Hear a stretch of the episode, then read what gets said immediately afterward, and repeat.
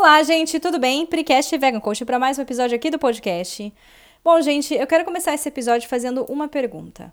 Algum dia você estava extremamente focado na sua alimentação, ah, tô comendo tudo certinho, direitinho, aí chega num episódio, sei lá, festa de criança, num buffet que você gosta muito, buffet livre, aí você vai lá e você não se aguenta e come tudo e depois vem aquele arrependimento, você não se sente muito bem. Isso já aconteceu?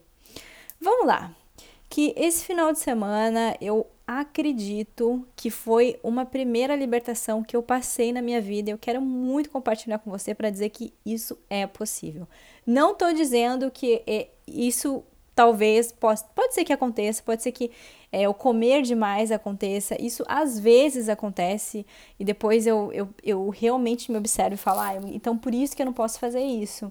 E sempre, gente, eu sempre deixo muito claro, nunca se culpe, nunca se julgue. Só observe e tire o aprendizado disso.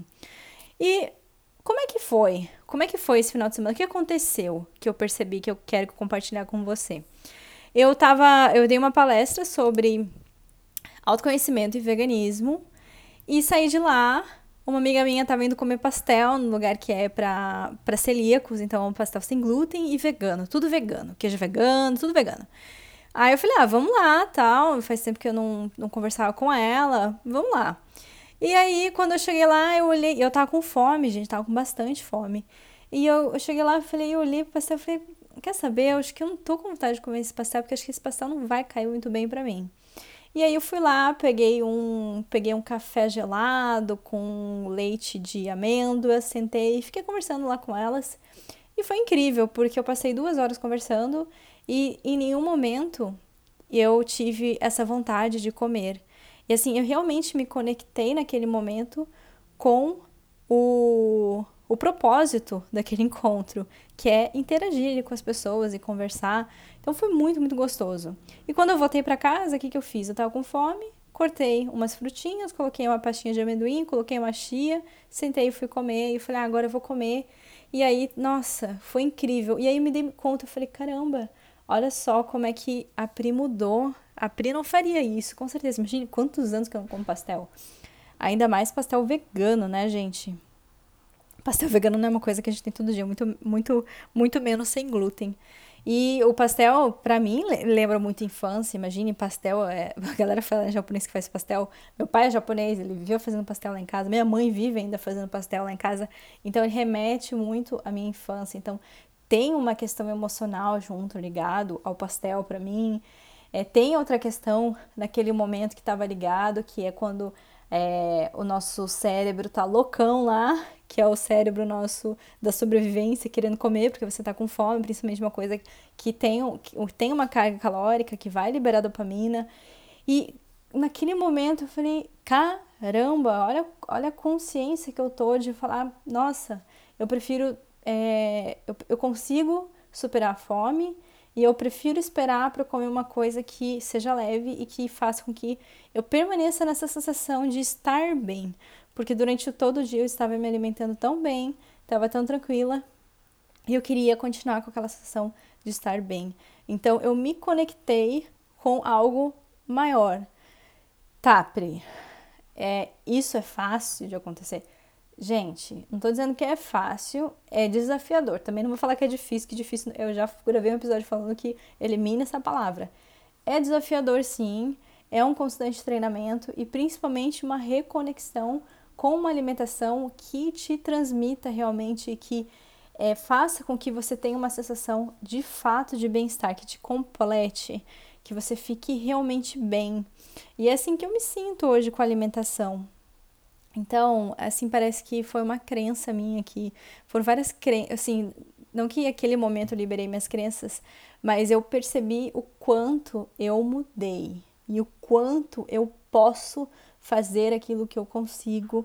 E eu sei que a partir daí são as transformações, por exemplo, físicas, transformações, metas, que eu tenho objetivos físicos. Sim, gente, eu tenho metas físicas. Eu quero, sei lá, quero ganhar mais músculo, quero ter mais definição... Quero ficar mais forte, a gente sempre tem um foco. E, e aí agora eu tô assim com muita confiança que, nossa, eu tô muito tranquila, tô muito controlada. até na T P M, gente, eu nem sinto mais, nem sinto vontade louca de nada. É muito sensacional essa percepção, essa sensação.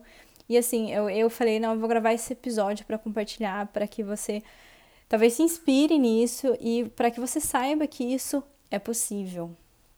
E outro recado que eu quero dar é que isso não quer dizer que você não tenha que comer. Eu poderia ter comido...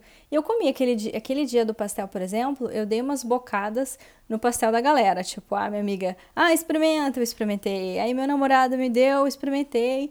E pra mim foi o suficiente, assim, experimentar foi o suficiente. Eu comi e tal, falei, ah, gostosinho, e beleza. Então, não que você vai, ah, não vou comer mais nada, porque eu vou numa festa e eu não vou comer nada... ou não vou comer fritura, eu como fritura, eu como de vez em quando pizza, principalmente quando tem oportunidade e é vegana, é muito raro. Mas, nossa, eu pego um pedaço e aquilo já me satisfaz.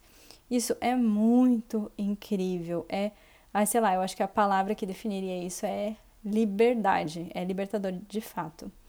E eu vou te convidar também, porque é, você sabe que eu faço o projeto do Vegan Talks, com a Giovanna Fezer, e a gente tem é, dois desafios gratuitos, a gente tem um e-book que é pago, e um preço assim, simbólico realmente, é, pra, que, que, é, que é um Vegan Talk de três dias, e eu recomendo que você faça algum destes desafios para você sentir o poder que existe desse, desse bem-estar, dessa sensação que permanece ao longo do dia todo. E aí, se você gostar, é, os passos que eu, que eu recomendo que você faça. Faz, se você se sentir bem, pense em fazer o desafio do vinte e um dias, porque o desafio de vinte e um dias, aí você vai experimentar realmente vinte e um dias de uma alimentação vegana funcional, que é, basicamente, sem industrializados. E não, não é que vai, você, vai, você não vai ficar é, tomando líquidos, tem gente que acaba, acaba confundindo, que é só cru ou só líquido, não. É simplesmente uma alimentação vegana funcional para você perceber o quanto é simples, o quanto é prático e o quanto te dá resultados em questões da sua energia, do seu controle, para você chegar a um estado como eu tenho me sentido. Beleza? Bom, fico por aqui, por aqui não, por aqui. Um grande beijo e até a próxima. Tchau, tchau.